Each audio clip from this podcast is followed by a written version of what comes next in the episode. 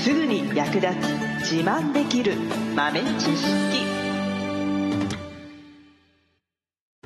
この番組は2006年バリスタチャンピオンのみえちょとコーヒー勉強中、いくちゃんがいつものコーヒーがさらに美味しくなる話をしています。この番組を聞けばちょっと自慢できるコーヒー雑学やすぐに役立つ最新トレンド情報がわかりますラジオトークで毎週火曜日お昼の12時からゆるっとお昼休み、木曜日の夜10時10分からはカフェ好き女子の夜会をライブ配信しています。美味しいコーヒーの入れ方など皆様のご質問にもお答えしますのでぜひ欠かさず遊びに来てくださいね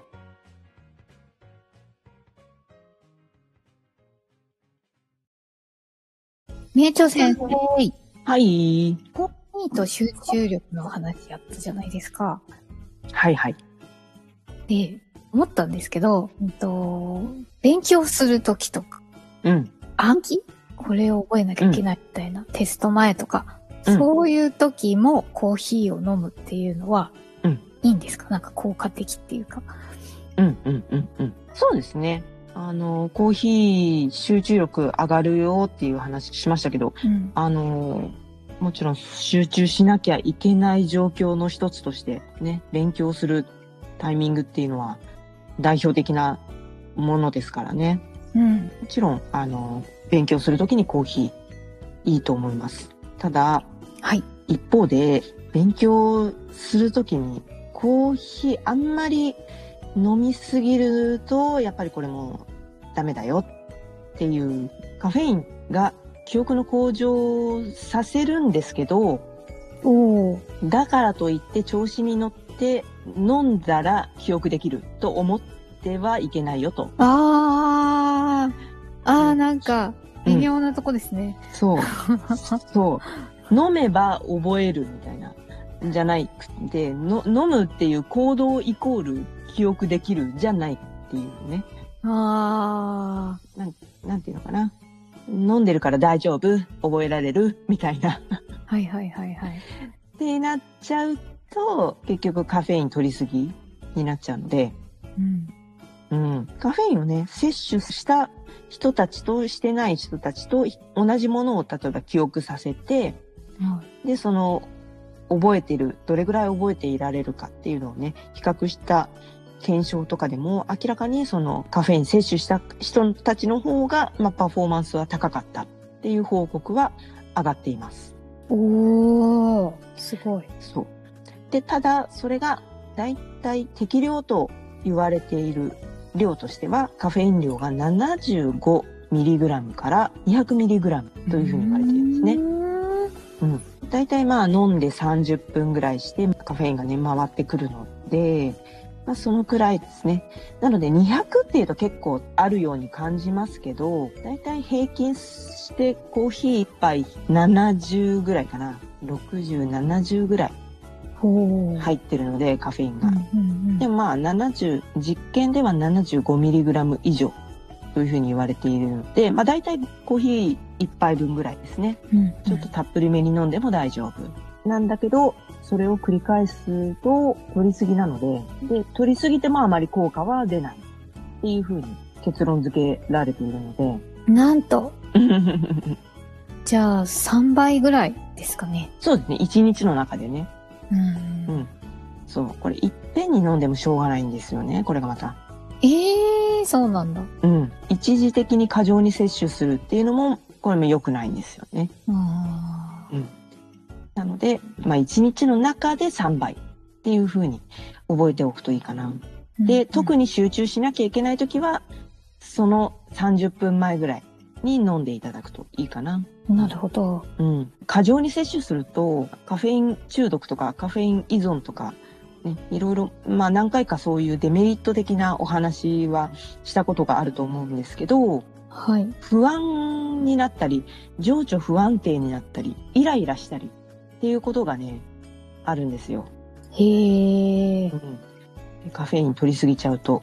へえ。うん、なので程よければその記憶力とか集中力の向上にはなるんですけどそれが過ぎ行き過ぎてしまうと今度逆に不安な気持ちになっちゃったりするので、ね、例えば試験とか受験の前とかうんただでさえ不安になるのに、そこにね、追い打ちをかけてしまうようなことになっちゃうので、うんうんうんうん不安をかき消すためにコーヒーは飲まないでいただいて。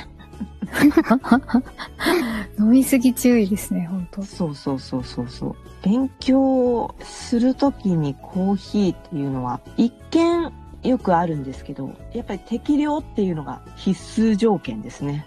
うんみんな気をつけないと結構飲みすぎてる人いそ飲みすぎた人いると思う。うんう。うん。常に傍らにコーヒーがあるっていう、なんか受験生とかいっぱいいそうう。ん、いそね。でもまあ、ね、1日の中で、まあ、平均して3倍ぐらい。日常的に飲まれてる方っていうのは、日常的にその記憶を司る分野にいい影響をね、与えているので、認知症とか、そのアルツハイマー病の予防に効果というか、予防に期待されるっていうようなね、研究も出てたりするんですよね。う。へえ。なので、まあこれは多分血行を良くするとか、代謝を上げるとか、うんそういうところから裏付けられているっていう感じなのかなと思うんですけど、うん。これもやっぱり飲みすぎは発症を高める可能性があるんですけど、適量っていうのがやっぱり適量っていうのがポイントですね。うん。適量を飲むことでリスクが65%減少するってことが分かっているそうです。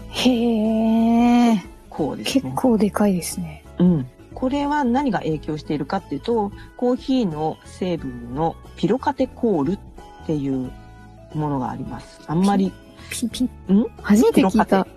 初めて聞きましたね。はい。コーヒーはね、カフェインとクロロゲン酸ばっかり注目していますけど、初めて出てきました。ピロカテコール。へえ。まあ、これは焙煎をすることで生成されるんですけれども、これね、実は毒なんですよ。あら。で、実は毒なんですけど、これがですね、あの、なんかその認知症の原因とされるタンパク質の発生を抑制してくれるみたいなんですよね。へえ。それを抑えて、まあその余計な、その悪さをするタンパク質を外に出してしまうので、で、結果、発症のリスクを抑えることができるっていうことらしいですね。うーん。まあ、実際この物質ピロカテコール自体はあの毒なんですけどもコーヒーに含まれているぐらいの量っていうのがちょうど良かったみたいですね。へえ。そうだから適度に飲む分には問題がないですね。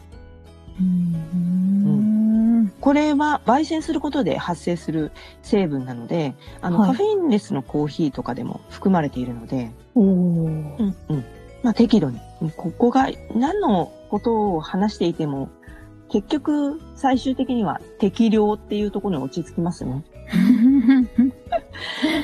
ねいろんな効果ありますけど今までいろいろ喋ってきましたけど、ね、ダイエット効果だの健康効果なんかの病気の発症のリスクが下がるよとかね美容とか健康にいいですよなんて言ってきましたけど毎回なんか結局適量がいいよっていう話に落ち着く気がする。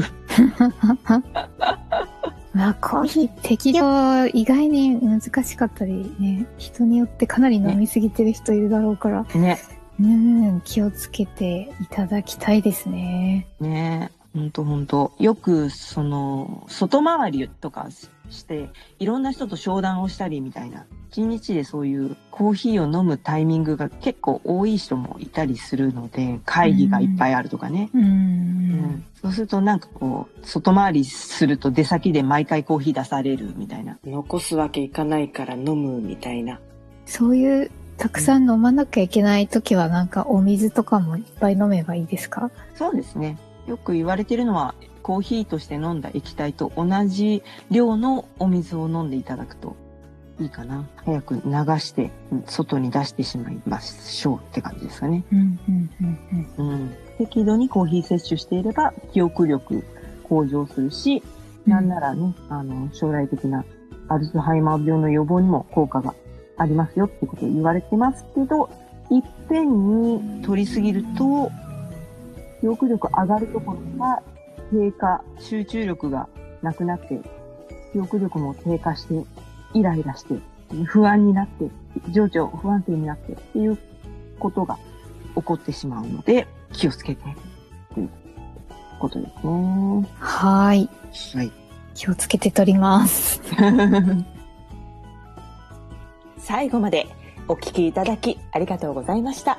あなたのコーヒーライフに少しでもお役に立てたら嬉しいです。ご質問やツッコミは、ラジオトークで受付中。毎週火曜日お昼12時から、ゆるっとお昼休み。木曜夜10時10分から、カフェ好き女子の夜会をライブ配信しています。ぜひ遊びに来てください。ではまた次回の配信でお会いしましょう。